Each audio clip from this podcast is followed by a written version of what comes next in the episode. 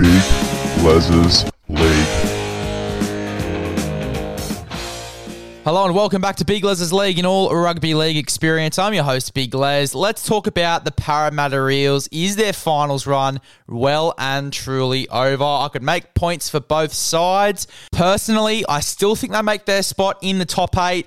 Around that fourth to eighth sort of bracket is where I see the Parramatta Eels at the moment. Let's have a look at both sides. Let's have a look at the pros and cons. For me, the pros, they still have Mitchell Moses, who's been in some great form over the past few weeks.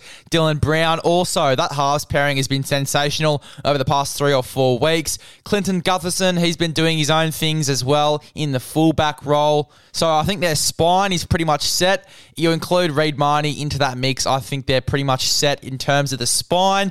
I think their spine's going to perform really well and bounce back, especially from that loss to the Bulldogs. I think the thing that's going to let them down, I think the con, the only real con that I do see is the origin period. They're most likely going to be without their starting front rowers in Junior Paulo and Reagan Campbell Gillard for maybe one or two more games. I think those games depending on what they are. Their next three weeks leading up to the bye round is the Sydney Roosters in round 15. Then they've got the South Sydney Rabbitohs in round 16. Round 17 is the bye round, but they're still playing up against the West Tigers.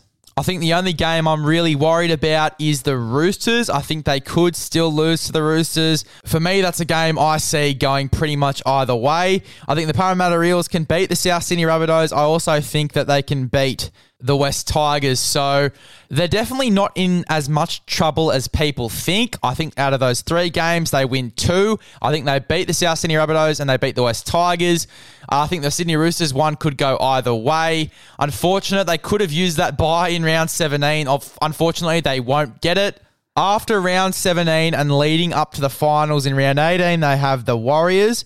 In round 19, they have the Broncos. Round 20, they have the Panthers. That's going to be a tough one. In round 21, they have the Manly Sea Eagles. In round 22, they have the Rabbitohs again. In round 23, they have the Bulldogs, which is a game I still think they can win. I think they can come and put it back on the Canterbury Bankstown Bulldogs. I reckon they can get the win over them and give them a bit of payback for that loss. In round 24, they have Brisbane again. In round 25, they have the Melbourne Storm and then it goes into finals week. So the only two games in there I'd sort of be worried about is obviously Melbourne and Penrith. If they can get those two wins, it'd be incredible. They've beaten both of them this season, I'm pretty sure. So we'll see how they go there. If they get both of those two wins and all the wins leading up to the finals, I think they're in good stead to make that top four spot or maybe even stay just in the top eight. Obviously, Melbourne and Penrith are going to be two very hard games, but as I said, they beat them in the past, so we'll see what happens there.